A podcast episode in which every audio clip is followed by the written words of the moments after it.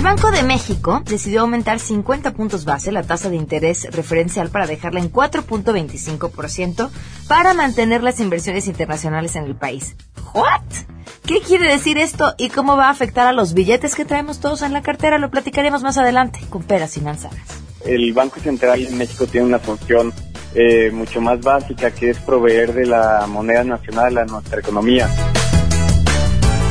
Además, compartiré con ustedes una historia de lucha, de amor y de retos cumplidos. La historia de Laura Tie, una mujer que no se ha detenido por nada, ni siquiera por una enfermedad que no tiene cura. Pero era tiempo de volver a mi casa y a mi casa de hogar, con mi padre, y eh, con mis hermanas, a que me quisieran otra vez como cuando era niña, a que me ayudaran a vestirme, a que me dieran de comer, eh, a subir de peso, a que me ayudaran a ponerme de pie y a volver a empezar. Acompáñenos porque así arrancamos a todo terreno. MBS Radio presenta a Pamela Cerdeira en A Todo Terreno, donde la noticia eres tú.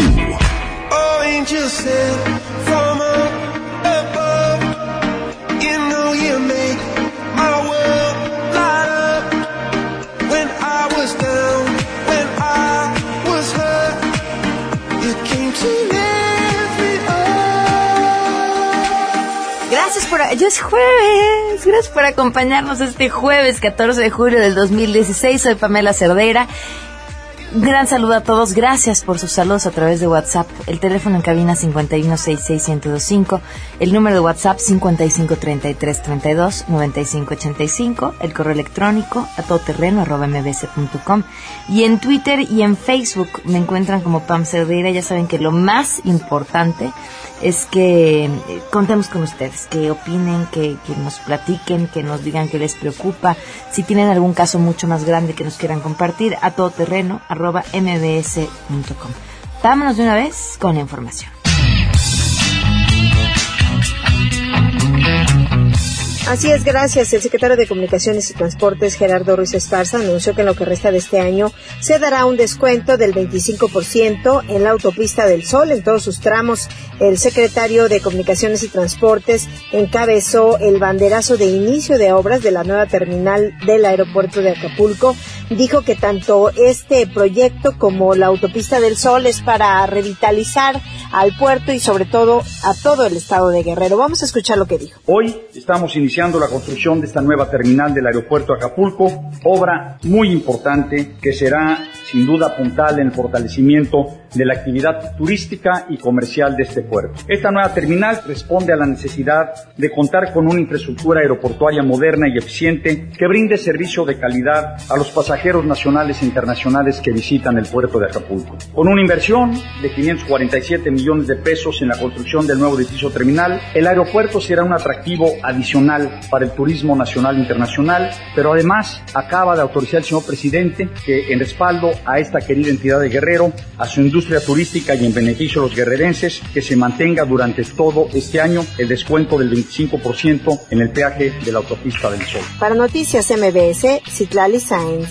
Con el fin de eliminar a los intermediarios y acortar la distancia entre productores y consumidores, la Secretaría de Agricultura y Ganadería puso en marcha dos nuevas aplicaciones móviles. Se trata de Zagarpa Produce y Zagarpa Mercados. El titular de esta dependencia, José Calzada Rovirosa, dijo que se trata de dos aplicaciones pioneras en el mundo que se van a descargar de manera gratuita y se puede obtener información a través de teléfonos inteligentes, a través de apps. Detalló que con las aplicaciones se pretende captar al menos a 4 millones de usuarios que podrían descargar esta información que será de utilidad e interés como datos de producción y mercados para sectores agrícola, pecuario y pesquero. Señaló que estas aplicaciones proveen de información como potencial productivo de qué sembrar y cómo sembrar. Además, presenta una lista de productores certificados para la comercialización y también precios de los productos. Son dos aplicaciones, como ustedes pudieron observar, dos aplicaciones que sirven a la gente, aplicaciones que acortan la distancia entre el productor y el comprador, que al final del camino nos van a servir para que el productor gane más y que al consumidor le cueste menos, quite intermediarios y beneficia a nuestra gente, que es gran parte de las solicitudes que tenemos de manera recurrente en el campo mexicano. En este momento las dos aplicaciones pues eh, a partir de este día están utilizables. Los productores también podrán subir imágenes, volúmenes y características de sus productos para comercializarlos a nivel nacional e internacional. Destacó que en México existen 102.5 millones de líneas telefónicas móviles y ambas herramientas estarán disponibles en las plataformas de App Store y Google Play. Para Noticias MBS, Hatsiri Magallanes.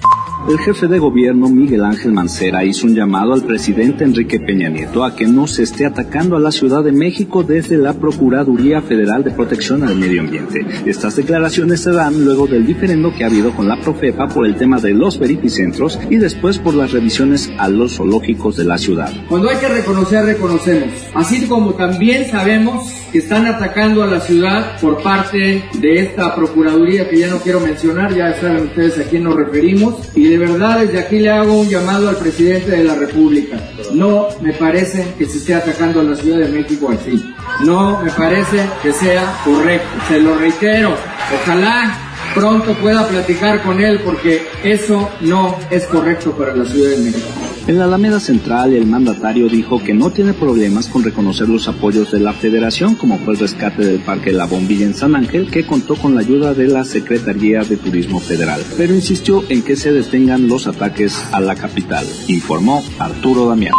Gracias, Pamela. El procurador capitalino Rodolfo Ríos Garza aseguró que para prevenir, investigar y perseguir el delito de robo de vehículos, no solo se realizan trabajos de inteligencia, sino además se fomenta la creación de redes de prevención del delito con organizaciones civiles. Muestra de ello es el trabajo permanente con la Fundación Donde, la Asociación Mexicana de Instituciones de Seguros y la Oficina Coordinadora de Riesgos Asegurados, con las cuales se firmó un convenio para proporcionar mejor servicio y atención a la ciudadanía en el depósito de vehículos número uno de la Procuraduría ubicado en Cabeza de Juárez en coordinación con la Fundación donde se instalará un módulo educativo, lo que brindará testimonio de la inversión social que realizan estas instituciones, así como su notable contribución en el diseño de mecanismos dirigidos a prevenir este delito. Ríos Garza precisó que en lo que va de 2016, el robo de vehículos presenta una disminución de 13%, pasando de un promedio diario de 34.6 automóviles robados en 2015 a 30.1 en la actualidad, informó Juan Carlos Alarcón.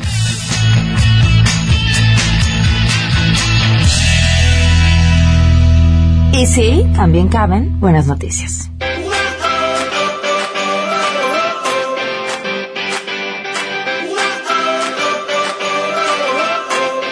Fíjense qué interesante está este proyecto. Para quien no, y creo que han de ser los menos, fue un coco el tema de las matemáticas en la escuela. Y sigue siendo un coco cuando uno es adulto.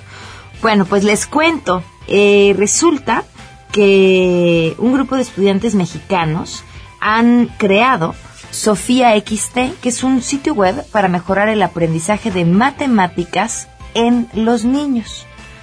Surgió por la necesidad de elevar el nivel de aprovechamiento de la asignatura de matemáticas en México a través de una herramienta, esto es parte de lo que ellos, dicen, a través de una herramienta interactiva, funcional, amigable, que pretende contribuir de manera significativa y óptima al progreso de los alumnos. Eso es parte de lo que dijo eh, Dino Alejandro Pardo Guzmán, quien es fundador de XT, Autodidactas Inteligentes.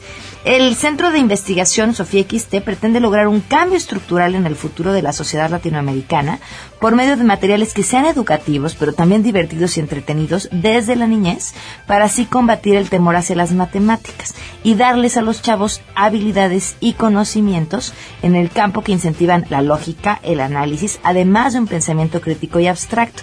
El sitio se ha ido enriqueciendo gracias al apoyo financiero de diferentes organismos como el CONACIT, con el que ya están comprometidos para impactar otros seis estados de la República y ahorita tienen presencia en Sonora, Sinaloa y Veracruz, cuyas de educación, así como el Programa para Desarrollo de la Industria de Software e Innovación y el Instituto Nacional del Emprendedor, ambos de la Secretaría de Economía, eh, están formando parte de este proyecto.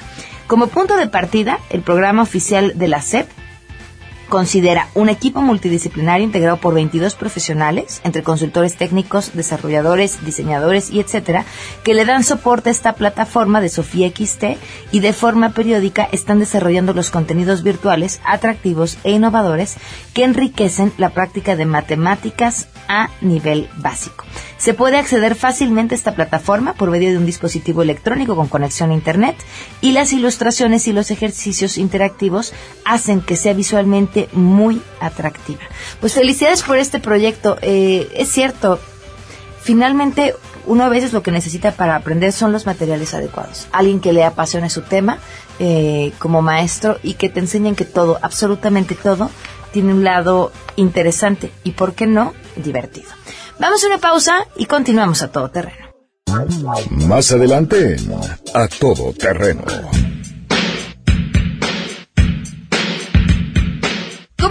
¿Cómo va a afectar en nuestras carteras las decisiones que tomó el Banco de México sobre la tasa de interés? De eso platicaremos con peras y manzanas al regreso del corte. El Banco Central de México tiene una función eh, mucho más básica que es proveer de la moneda nacional a nuestra economía.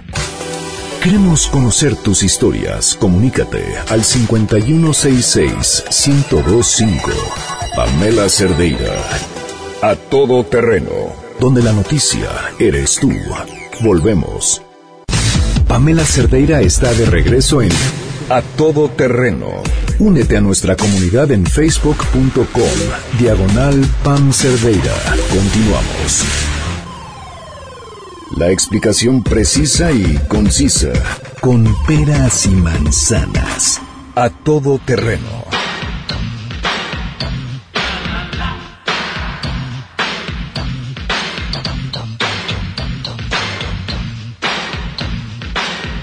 Continuamos a todo terreno. Muchísimas gracias por acompañarnos. Soy Pamela Cerdeira. Hace pocos días el Banco de México anunció que subía las tasas de interés. ¿Qué es esto? ¿Cómo se come? ¿Cómo nos va a afectar? ¿Para qué sirve? Le agradezco enormemente a Jorge Ramírez, investigador en temas de economía, que nos acompañe en la línea vía telefónica el día de hoy. Jorge, buenas tardes y gracias por estar con nosotros. ¿Cómo estás? Muy bien, Pam, muy, muy un gusto estar otra vez en tu programa y explicando estos temas tan interesantes para tu auditorio. Con peras y manzanas, porque la verdad es que cuando se trata de economía pareciera que entre el lenguaje que se utiliza y, y- y los números, eh, la forma en la que se manejan, pues están hechos para que el resto de los mortales nos quedemos con la misma duda, ¿no? Así es, y en el tema del Banco de México lo primero que hay que decir es que no es un banco comercial, es el banco central de nuestro país y no es un banco en donde puedas depositar tus ahorros y esperar ciertos intereses o en donde puedas eh, intercambiar dólares por pesos eh, de o por lo menos el menudeo. El Banco Central de México tiene una función eh, mucho más básica que es proveer de la moneda nacional a nuestra economía. Es decir, todos los billetes y monedas PAM que utilizamos todos los días son provistos por el Banco de México. Y también, de hecho, eh, la liquidez o el dinero que utilizan los bancos para después, después prestárnoslos a nosotros se provee primeramente por el Banco de México. Esta es la primera función básica, pero también conlleva la responsabilidad de que esta institución tiene que eh, eh, vigilar el poder adquisitivo de la moneda nacional. ¿Qué quiere decir esto? Que tiene que vigilar que los precios no aumenten de manera excesiva o de manera drástica en- en el día a día. Oye, ¿y esta decisión de aumentar las tasas de interés qué implica? Justamente va en esta línea porque cuando aumentas la tasa de interés del Banco Central, también las tasas de interés de la economía, es decir, de los bancos privados aumentan y esto tiene como efecto directo que hay una menor cantidad de pesos en circulación. Es decir, tenemos una menor oferta de pesos y esto hace que se aprecie nuestra moneda. Y como, te, como bien te imaginarás, cuando se aprecia la moneda, también la tasa de cambio se ve mejorada, es decir, con el dólar. Entonces, la depreciación que habíamos visto recientemente en el peso, en nuestra moneda nacional, se vio, digamos, amortiguada por esta decisión. Esto nos ayuda en términos de inflación, que es justamente el mandato del Banco de México, ya que eh, los productos que importamos de Estados Unidos, como por ejemplo el maíz, eh, para el consumo o el acero para la producción, se pueden hacer no a un precio tan elevado gracias a esta decisión del Banco de México de elevar la tasa de interés y controlar la cantidad de pesos en el mercado, que justamente se motiva para controlar el nivel de precios en nuestra economía local. Ahora, pero ¿qué sucede con la gente que tiene un crédito y que está pagando su casa, su coche, lo que sea? Ah, en México los, o por lo menos los préstamos que se hacen generalmente en los bancos privados se hacen una tasa fija. Es decir, no es como eh, hace décadas en donde el riesgo que había en la economía motivaba a los bancos a dar los préstamos a una, a una tasa flexible. Actualmente, por ejemplo, si tú sacas una hipoteca, el préstamo se da alrededor del 10% anual y esta tasa es fija. Eh, o, por ejemplo, si sacas un préstamo de un eh, para comprar un coche, también se da una tasa fija. Es decir, esto no se vería afectado eh, para, para los consumidores que así buscaron sus préstamos. Entonces, porque ya ha cambiado la situación. ¿Esta tasa que sube es sobre qué o ante qué? Exactamente. Esta tasa, por ejemplo, afecta eh, los, los bonos que México coloca en el exterior. Es decir, si tú eres un inversionista y quieres eh, invertir en México, bueno, esta tasa te hace tus rendimientos aún más, eh, aún más ricos eh, de invertir en la economía nacional. Por ejemplo, eh, los bonos que emite el gobierno de México aumentan en su rendimiento y esto hace que se demanden más pesos y se aprecie nuestra, nuestra moneda. Ahora, en el largo plazo, también el hecho de que el Banco de México aumente su tasa de interés, también podría hablar de, tasas más altas, eh, es decir, de préstamos a una tasa más alta eh, en la economía, porque justo son los bancos los que buscan eh, dinero en el Banco de México. El Banco de México es el que fondea a los bancos privados y cuando los fondea una tasa más alta, los bancos también pueden reflejar esto en su tasa en el mercado, es decir, en los préstamos que adquirimos día, día con día, pero no en los préstamos que ya solicitaste en el, en el tiempo anterior. Ok, o sea que los que ya tienen su préstamo pueden estar tranquilos, los que vayan a adquirir uno en este momento puede resultarles más caro. Así es, pero el efecto es marginal, es, mínimo realmente y, y también dependerá de, otros factores como de oferta y demanda, eh, cuáles sean los intereses que se cobran en el futuro por parte de los bancos privados. Eh, también eh, una mayor oferta de bancos puede hacer que los intereses se reduzcan o la misma regulación del sistema financiero, etcétera. Eh, no, no es necesariamente un efecto directo que podamos este, esperar, pero sí, pero sí el, el, la intención del Banco de México en ese sentido es controlar la inflación. Más bien ese es el, el realmente el, el efecto deseado por parte de la banca central al elevar la tasa de interés de su de referencia. Eh, ese es realmente lo que se está buscando por parte de este movimiento. ¿Es una buena decisión, Jorge? Así es. Eh, de hecho, se motiva por el por el objetivo del Banco de México, que es mantener la estabilidad de precios, PAM. Eh, ese es el mandato principal de la institución. La institución no busca, eh, o por lo menos en, su mandato no está el generar crecimiento económico. Eh, la institución lo que busca es que nosotros como consumidores tengamos precios estables en los productos y en este año de hecho busca que la inflación sea menor al 3%. El Banco de México de hecho es una de las instituciones más respetadas en nuestro país y ha logrado mantener la inflación eh, relativamente baja durante los últimos años. Esto a diferencia de, cuando el Banco Central no era independiente, en donde, eh, si tú recordarás, eh, por ahí de la, de la época de los inicios de los 80 o finales de los 70 teníamos inflaciones eh, mucho más altas. Esto era porque no se hacía de manera tan responsable la política monetaria del Banco de México. Jorge, te agradezco muchísimo que te hayas tomado el tiempo de explicarnos este tema con peras y manzanas. Muchas gracias a ti, Pam, que un gusto estar con ustedes otra vez. Que tengas una excelente tarde. Continuamos a todo terreno. Más adelante, a todo terreno. Nos acompaña una mujer con una historia de vida inspiradora. Cómo sortear los obstáculos que la vida le ha presentado y, seguir, seguir adelante. Pero a tiempo de volver a mi casa y a mi casa de hogar, con mi padre, eh, con mis hermanas, a que me quisieran otra vez como cuando era niña, a que me ayudaran a vestirme, a que me dieran de comer, eh, a subir de peso, a que me ayudaran a ponerme de pie y a volver a empezar. Si tienes un caso para compartir, escribe a todoterreno.mbs.com. Pamela Cerdeira es a todoterreno. En un momento continuamos. Estamos de regreso. Síguenos en Twitter, arroba Pam Cerdeira, todo terreno, donde la noticia eres tú. Continuamos. a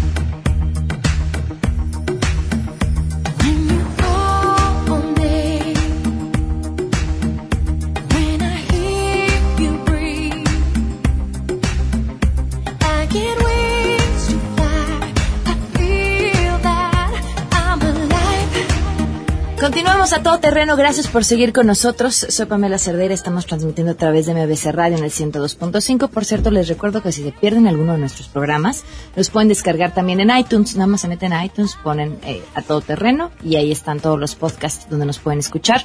Y en vivo también a través de la página de Noticias MBS o en la aplicación de MBS Radio todas esas formas de ponernos en contacto. Tengo conflictos con nuestra siguiente invitada porque en realidad es que les voy a contar cómo fue que Aleluk nos la presentó. Tengo una historia de vida. Es una mujer eh, brillante que ha pasado por una enfermedad que es poco común para la mayoría de las personas. Yo la conozco muy bien porque dos personas en mi familia, mi papá la padecía y mi hermano la padece. Mm. Este, no, no me es tan ajena, pero nos decía, además de su historia de vida, además de cómo ha llevado su enfermedad, eh, es una escritora y es una mujer brillante y tiene mucho de qué platicar. Entonces no sé cómo presentarte. Ah, bueno, bueno, bueno. Bueno, pues, pues primero gracias por la invitación. Luego, gracias por la confianza de luego, luego contarme que tú ya estás cercana a esta enfermedad. Y luego explícame, porque no entiendo por qué habría que haber algún conflicto aquí. Porque no sé cómo presentarte, nada más. Laura, a ver, cuéntame, eh, empecemos con tu historia.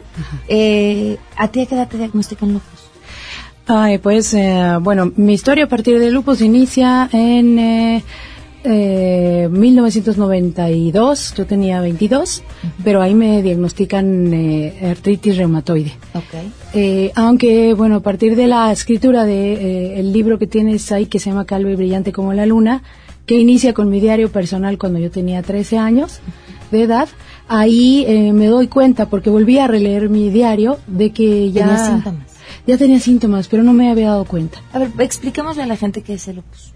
El lupus es una enfermedad eh, de origen inmunológico. Eh, es muy fácil entenderla cuando se dice que lo que sucede con uno es que tu cuerpo, en lugar de defenderte, eh, se va destruyendo. Es decir, los anticuerpos, en lugar de defenderte de cualquier enfermedad, te van destruyendo al interior. Y entonces atacan tus órganos, pues desde lo que es los intestinos, el estómago, el páncreas, el riñón, los pulmones, luego la médula espinal, el cerebro y la vista también, las mucosas, el cabello, los huesos y la piel. Y hay un tema con la luz solar. Sí, eh, hay que cuidarse mucho de la luz solar, hay que cuidarse de muchísimas cosas, este, incluso de la depresión, del estrés, este, eh, exceso de calor, exceso de frío, o sea, casi casi no tendrías que hacer nada. Pero yo creo que lo que tienes que hacer es ponerte un chip en el que dices, pues ya ni modo, tengo esto y a seguir. Ok, ¿y qué síntomas tenías a los 13 años? A los 13 años yo quería ser instructora de aeróbics y mi papá se había vuelto a casar. Entonces em, conocimos a, su esposa y su esposa hace mucho ejercicio, se llama Angie y eh, toda, toda la vida hace ejercicio. Entonces, bueno, yo quería hacer ejercicio como ella, empecé a correr, a correr, a correr, a correr, a correr y empezaron a dolerme mucho las rodillas. Eh, como hasta los 14, 15, 16 yo corría, estudiaba para instructora de aeróbics, luego ya daba clases, ¿no? Pero me empezaron a doler muchísimo las rodillas y a hincharse las manos. Eh, hasta ahí quedó, la verdad es que nunca me detuve por eso. Después hice otras cosas, eh, estudié periodismo, estudié radio, eh, después estudié para maestra de preescolar y fui maestra, y hasta que estuve en la universidad, cuando empezó la, la, computadora, entonces yo escribía mucho, estaba fascinada con la computadora, quería hacer todo en la computadora y se me empezaron a hinchar nuevamente las manos y yo estaba segura de que era porque pasaba mucho tiempo escribiendo pero no, no fue así. Ya cuando fue el doctor no era, no era por la computadora ni porque yo escribiera mucho, era porque los síntomas van y vienen. Por eso se llama la enfermedad de las mil máscaras. Le dicen así, porque es muy difícil diagnosticarla. ¿no? Y, eh, y a veces los doctores este, no encuentran pistas y recibes tratamientos que no son los que deberías de tomar. Y son mucho más comunes en mujeres. Son mucho más comunes. Se supone que aproximadamente de, de 8 de cada 10 personas que padecen lupus eh, son mujeres. Y muy particularmente en edad reproductiva. Por el tema hormonal. Y el tema hormonal me imagino que tendrá alguna relación. Así es. Bueno, y viene el diagnóstico y hablamos, porque ella lo resumió como alguien que lo ve muy lejano, ¿no? Tardan mucho, se confunden, te dan otros tratamientos, no es el medicamento. Pero ya que le dan, los tratamientos son también agresivos. Sí, son muy duros, este, son muy caros, luego son muy difíciles de conseguir y van variando. Eh, Yo hubo un tiempo donde recibí inyecciones en las rodillas de un medicamento que se llama Metrotextate. Luego fui cambiando, este, te dan esteroides, a veces subes de peso, bajas de peso, eh, y ya tengo como unos 10 años con las mismas medicinas, ¿no? Este, a veces sube la dosis y baja. ¿Llevas 10 años que no lo tienes activo? No, sí lo tengo activo, eh, pero tengo el tipo mismo, el mismo tipo de tratamiento. Ah.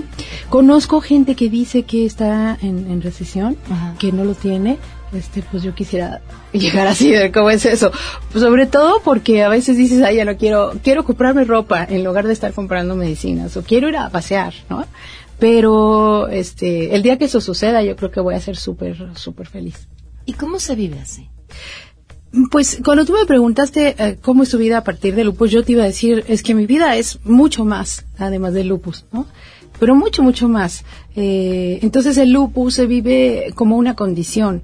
Eh, es como raro decirlo así, pero a veces te levantas y te duele la cabeza, o a veces te duele el estómago, o te dio gripa. Eh, lo que sucede acá es que te levantas y todos los días te duele, el, te duele todo el cuerpo. Es como cuando empiezas hacer ejercicio y, y no puedes este, calentarte, pero de pronto te calientas y ya se te quitó el dolor. Más o menos así. O sea, te levantas y te duele el cuerpo. Te duele un poco todo. Pero te vas acostumbrando. A eso de las 12, una, ya se te va quitando. Y luego a las 7, 8, te vuelve un poco a doler. ¿no? Eso es lo que sucede. Eh, otras cosas también, se te va cayendo el cabello, ¿no? Eh, te van saliendo manchas en la piel, a veces eh, se, se te van extendiendo algunas manchas a lo largo de, diferentes partes de tu cuerpo y, hay etapas en las que sí te pones muy mal y, otras en las que puedes hacer una vida tranquila. Yo lo que hago es ir a trabajar todos los días. O sea, voy a trabajar todos los días. Cuando puedo salir a pasear, viajo, yo amo viajar. Este, nado, me gusta nadar. Eh, hubo un tiempo en que hacía mucha bici, ahora me acaban de, de robar una bici, pero me, me gusta la bici. Eh, entonces, la verdad es que me levanto, me tomo mis medicinas, casi es lo primero que hago, y, y luego hago un montón de cosas. ¿no? Así es como se vive, porque si te quedas pensando en que tienes esta condición, esta enfermedad, entonces la verdad es que no harías nada. Alguna vez escuché a una doctora decir que los pacientes con lupus eran los que más le impresionaban porque estaban un día al borde de la muerte y al día siguiente como nuevos otra vez, ¿no? Cuando le atinaban al tratamiento, cuando le daban a lo que había que hacerle. Y yo te puedo decir cómo se siente vivirlo desde afuera, pero no me puedo imaginar lo que es estar a lo largo de tu vida muchas veces en Ajá. diferentes episodios, pues prácticamente al filo de la muerte. Pues eh, yo tampoco lo imaginaba. Quizá cuando realmente creí que iba a morir fue eh, cuando nació mi hija. Tengo una hija de 14 años, se llama Abril, nació en Mexicali. Y eh, antes de ella yo perdí un bebé y lo tuve en el vientre casi hasta los seis meses. Entonces eso fue dolorosísimo. Y lo que me dijo el doctor es no tengas otro bebé. No, es muy complicado tener un bebé, no lo hagas. Pero pues sí lo hice. Yo quería ser mamá, tenía muchísimas ganas de ser mamá. Muchas, muchas, muchas, muchas. Y cuando eh, estuve esperando abril, la verdad es que yo, eh, a diferencia de mi primer bebé, me sentí fuertísima. No sé si porque es mujer, no sé si es mi imaginación, quién sabe, pero me sentí súper fuerte, súper fuerte. Esa época yo trabajaba en el Instituto Estatal de Policía de Baja California y mi jefe era un militar, un militar muy famoso. Entonces todos mis compañeros eran militares, ¿no? Y, quizá todo ese ambiente como que me hacía sentirme con mucha energía. Ella nació y después de que nació me pasó algo impresionante, o sea, me puse muy débil, bajé mucho de peso, casi 14 kilos en lugar de subir. eh, perdí muchísimo cabello, eh, mm, se me empezaron a aflojar los dientes y luego me rompí la pierna. Entonces fue un tiempo en el que primero dije, no entiendo qué pasó, o sea, mi cuerpo no me está respondiendo. Después de eso, como a los dos meses, fui por primera vez al hospital. Eh, después fui otra vez y luego otra vez. Por tercera vez este, fui internada a causa de lupus y sí estuve, como dices, al borde de la muerte. Con una bebé recién. Sí, eh, no entendía por qué. Eh, a la par de eso, bueno, también sucedían otras cosas en mi vida. Eh, mi matrimonio terminaba, ¿no? Cuando acababa de nacer mi hija.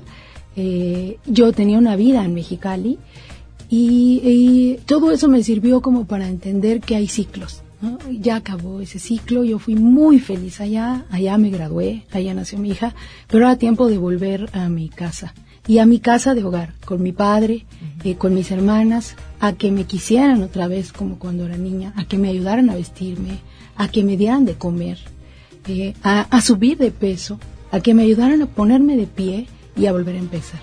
Entonces eso hice. Eh, vine para acá eh, con todo y mi hija. Pasé un tiempo en mi casa, que es difícil cuando has estado lejos volver con tu familia. Y pedí trabajo. Entré, entré a trabajar al Programa Nacional de Lectura. Eh, y fue un ambiente muy lindo porque eran libros, libros, libros, este, gente que leía, eh, hablar de muchos temas. Y yo creo que todo eso me ayudó a, a abrir un nuevo camino. Y eso te llevó a escribir también los libros que tenemos aquí.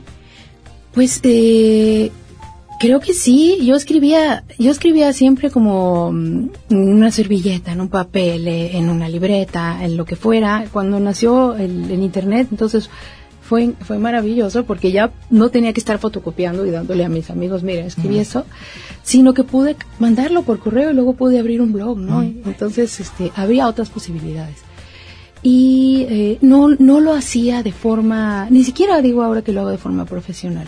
Lo que yo hacía era explicar todo lo que iba sintiendo, por un lado, explicar lo que soñaba y rescatar lo que veía, ¿no? Eh, me gusta mucho que me cuenten historias, eh, me gusta mucho platicar con, con los ancianos, ¿no? Con la gente que ha venido de otros países, eh, con niños, con alguien que está consciente de que su vida es importante y que, que se puede registrar.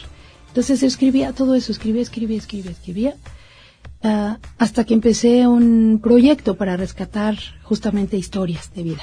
Ok, y aquí enfrente tienes Calva y Brillante como la luna, que es eh, parte de tu historia con el lupus. Sí. Supongo con estos extractos de tu diario desde que tenías 13 años. Sí, sí. De cómo cocinaban las abuelas. Es un libro de recetas. Pues fíjate que no, es un libro de historias de abuelas. Ok, Es, más sus recetas. Sí, esta de acá es mi abuela Carmen. Ok, Ella la de la portada. Sí, Ajá. ella bailaba mambo, se casó, casó tres veces, este, era muy enamorada y aparte era una rebelde. No, bueno, y se casó tres veces para esa época. Sí. Ok. Eh, y bueno, ella vivía en el mercado de la Lagunilla, mis padres se conocieron ahí, en el mercado de la Lagunilla, y yo estuve ahí parte de cuando eh, fui niña. Entonces los mercados me gustan, ¿no? Este, se ven las historias. Este, ¿dónde lo Son podemos lindas. conseguir? Bueno, este libro está ahora en eh, Gandhi, Ah, entiendo que está en Sanborns, se puede conseguir en la editorial. Se llama De cómo cocinaban las abuelas. Miren, nada más ahorita que elogié y con algunos datos que nos fue dando de algunas de las historias de estas mujeres, se ve buenísimo. Es padre porque son historias de 29 abuelas, eh, muchas son escritas por sus propios nietos y nietas. Ese que pasó es el hermano de mi abuelo Farid, él es libanés. Y adelante está también mi abuela Margarita. Entonces es la historia de, del abuelo o la abuela, y esa es mi abuela con su primer esposo, y una receta familiar. Ok. Eh, entonces, el ingrediente de, de este proyecto, que, de donde sale el libro que se llama Tejedora de Historias, es que se cuenten también historias de migración. ok. Ujú. Entendiendo que migrar es dejar eh, cualquier cosa. A veces tu ¿A qué te estás dedicando ahorita? Además de seguir escribiendo, que eso nunca se deja. Pues hago dos cosas. eh, mm, en mi tiempo libre doy talleres, eh, doy talleres para que la gente escriba su historia. eh, doy un taller que se llama Contar para Vivir. Entonces ahí tú escribes justamente tu historia de vida y doy otro taller para que se escriba eh, historia y aparte crónica que pueda convertirse en audiovisual Ok. o en un documental. Eso es, eh, es con Pedro Meyer, en la Fundación Pedro Meyer y Artegios. Y y el taller lo doy en Arte Luz y tengo mi trabajo. Afortunadamente soy editora de una publicación eh, educativa, se llama Gaceta de la Política Nacional de Evaluación Educativa en el Instituto Nacional para la Evaluación de la Educación. Ahí trabajo. Bueno, pues donde está el mero mole en estos momentos, ¿no? El mero trajín y el movimiento. Sí. Qué, qué, interesante, ¿ves? Te digo, por eso no sabía cómo presentarte. Muchísimas gracias, Laura, de verdad por habernos acompañado hoy, por compartirnos tu historia, por compartirnos tus libros. Y me quedo con esto que dices, ¿no? La vida está hecha de ciclos y a veces solo hay que entender que, que toca empezar Así es. Pues muchas gracias y muchísimo gusto en conocer. Gracias, Laura. Igualmente, damos una pausa y continuamos a todo terreno.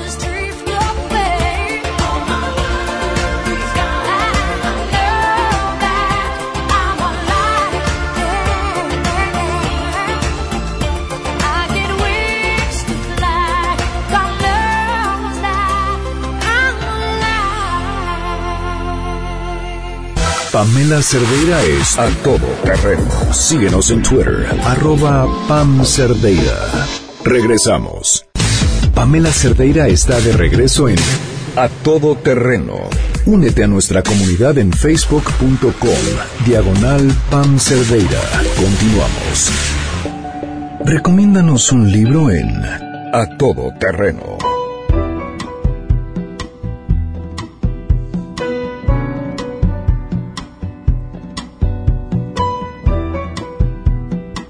Gracias por continuar con nosotros a todo terreno. Soy Pamela Cerder, estamos en MBS Radio y ya está aquí para recomendarnos un libro. Pilar Sordo. Pilar, ¿cómo estás? Hola, bien, Pame. Feliz de estar acá. Muchas gracias por, por el espacio para, para contar mi trabajo y este, este reciente libro, porque el, otro día dije último y me dijeron, no, no, puede ser el último. el último. Pilar, ¿a ti qué te gusta leer? A mí me gusta leer, bueno, leo muchos libros en relación a lo que hago, que como investigo por toda América Latina, leo muchos libros de, crecimiento personal. Para novelas no soy, eh, mira, tengo muchos, estaba pensando lo que tengo en mi mesita de luz.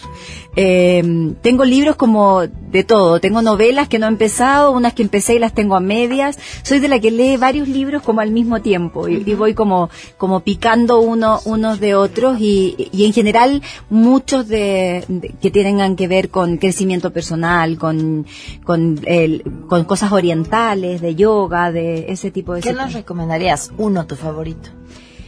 Eh, la enfermedad como camino. Me parece que es uno de los libros que yo he leído que son más hermosos en términos de crecimiento personal, igual que, te voy a mencionar otro, la que se me acaba de venir a la cabeza, eh, La Rueda de la Vida de Kubler-Ross. Ajá. Eh, creo que también es un libro hermoso para leer. Eh. Me parece corrígeme si me equivoco, que la enfermedad como camino tiene mucho que ver con tu libro también. Bueno, de hecho yo lo recomiendo en la misma lectura. Eh, lo recomiendo dentro del libro porque, porque el libro eh, Oídos Sordos, eh, bueno, el primero me río de mi apellido, pero me río de mi apellido porque yo hice oídos sordos de mi cuerpo durante casi un año y medio y me enfermé muy complicadamente y no me di cuenta de nada hasta que no estaba colapsada.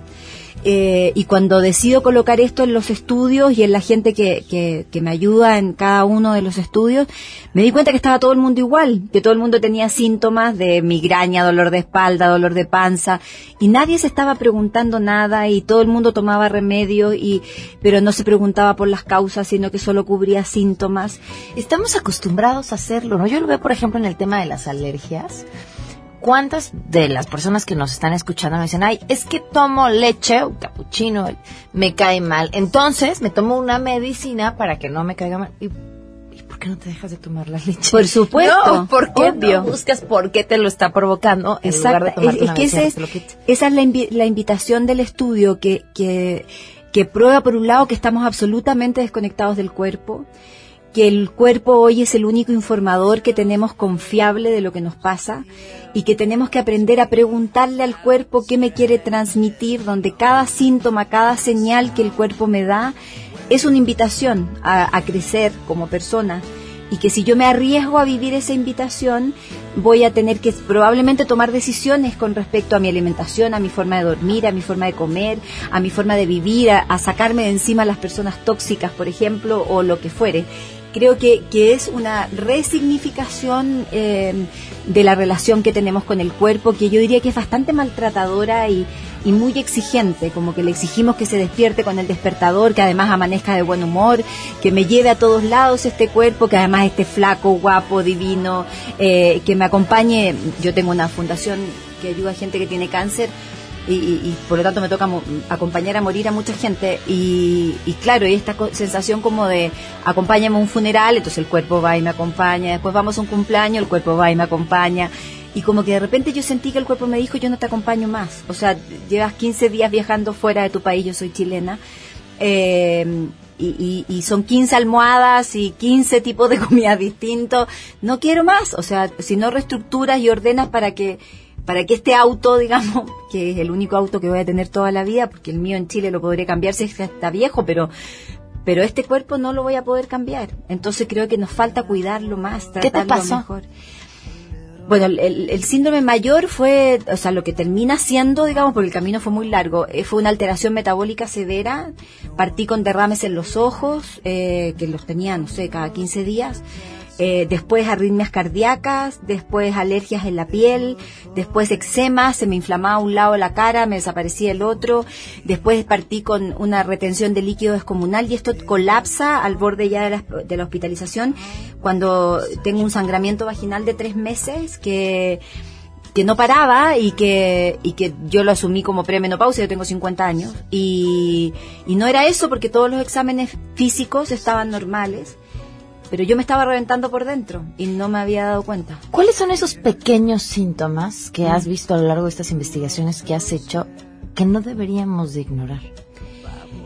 Yo creo que, que la, hay, hay, como ciertos pasos que demostró el estudio que es importante observar en forma permanente. Uno de esos pasos es que la, el primer nivel de signos son todos emocionales, Pame. Son o andas más irritable o menos eh, muy saltona o con ganas de llorar o comes más o comes menos o duermes más o duermes menos. Em, pero sin mucho síntoma corporal, yo diría que solamente como con sensaciones, a los cuales por supuesto uno no escucha y a los cuales todos le llamamos cansancio. Y ahí queda. Y yo te cuento mi tragedia cansada, tú me cuentas la tuya y quedamos ahí sin hacer nada. Posteriormente a eso, la estructura mental, como se dio cuenta de que no pescamos todas esas señales, empieza a mandar señales corporales. Dolor de cabeza, un pequeño lumbago, eh, problema en la columna cervical, una rodilla, etcétera. Y si esos no son escuchados, empieza a grabar los síntomas, hasta que uno no le queda otra, digamos, que parar para poder observar. Eh, y yo creo que lo primero que hay que hacer, o lo que yo descubrí, lo que descubrimos en realidad, tiene que ver con, eh, primero, cambiar la relación con el cuerpo, hacerla mucho más amorosa y además de hacerla más amorosa, aumentar la cantidad de preguntas en el día. El otro día acá en México estaba con, no sé, 10 personas, como a las 7 de la tarde, y les pregunto a, a esas 10 personas, ¿cuántas de ustedes hoy a las 7 de la tarde se han preguntado en el día cómo están? Nadie lo había hecho. nadie lo hace. Ni, ¿Y cómo amanecieron? Tampoco nadie lo hizo porque me decían, no, es que desperté rápido porque el despertador no, sonó. Entonces, el, cuando ya no nos preguntamos nada y no nos hacemos el tiempo que tampoco es tanto tiempo extra, sino que dentro de la misma rutina que tú haces, como cuando te vas a meter al baño o lo que sea, te lo puedas preguntar, esas son pequeñas señales que ya cambian el circuito. El estar consciente de, de, cómo estás, de cómo te sientes, de qué vas a introducir en tu cuerpo y en tu alma en el día de hoy, eh, aun cuando vayas... Eh, eh, metido en el metro con 30 personas o vayas eh, en una congestión de tránsito arriba de tu auto, el llamado, la invitación es a reconectarnos de nuevo para poder saber qué nos está pasando y atrevernos y tener el coraje de preguntar, porque, porque en realidad el problema no son las preguntas, no son las respuestas, porque las respuestas son las que te tienen que llevar a tomar decisiones y ahí es donde eh, no nos atrevemos y nos acobardamos y seguimos haciendo lo que estamos haciendo. Creo que hay que tener coraje y, y, ahí hay que entrenar un músculo inoperante en nuestra sociedad hoy día que es la fuerza de voluntad y entender que desde el esfuerzo, desde la voluntad y desde la constancia es el único camino para conseguir las cosas. Pues no hay más que decir, busquen el libro de Pilar, se llama Oídos Sordos. Un ¿Puedo dar mi página web también? Claro, un llamado, un llamado a escuchar las señales del cuerpo y encontrar la verdadera salud. Eh, yo estoy promocionando tu libro, tú dirás, Pilar, ¿cuál es tu página? No, mi página es www.pilarsordo.cl, que es el nick de Chile, y ahí van a encontrar los otros seis que andan circulando por Hispanoamérica y, y todo lo que hago para que la gente pueda tener acceso después a mi Face y a otras cosas. Qué gran tema, Pilar, muchísimas no, gracias. No, gracias a ustedes, gracias por el espacio, Pame. Nos vamos, muchas gracias por habernos acompañado. Ay, les tengo noticia de última hora. Mañana es viernes. Nos esperamos a las 12 del día, se quedan en compañía de Alejandro Cacho.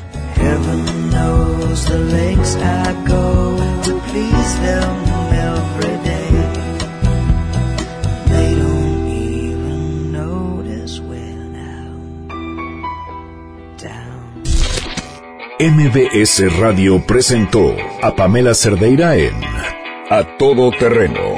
Te esperamos en la siguiente emisión, A Todo Terreno, donde la noticia eres tú. MBS Radio, en entretenimiento, estamos contigo.